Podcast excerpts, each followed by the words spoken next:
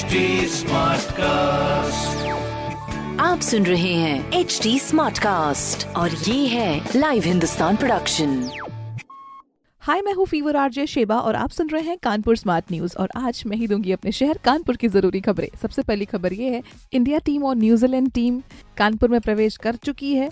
इनका भारतीय अंदाज में बहुत ही बढ़िया तरीके से स्वागत हुआ है जोरदार स्वागत हुआ है। इंडिया वर्सेस न्यूजीलैंड टेस्ट की तैयारी है ये। 25 से 29 नवंबर के बीच में खेला जाएगा कानपुर ग्रीन पार्क में।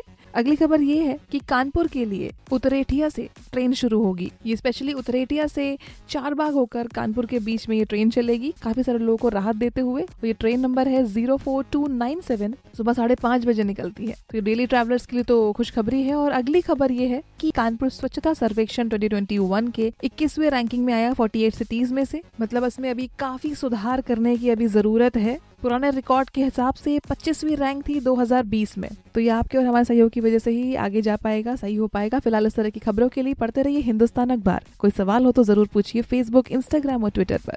हमारा हैंडल है एट और इस तरह के पॉडकास्ट के लिए लॉग ऑन टू डब्ल्यू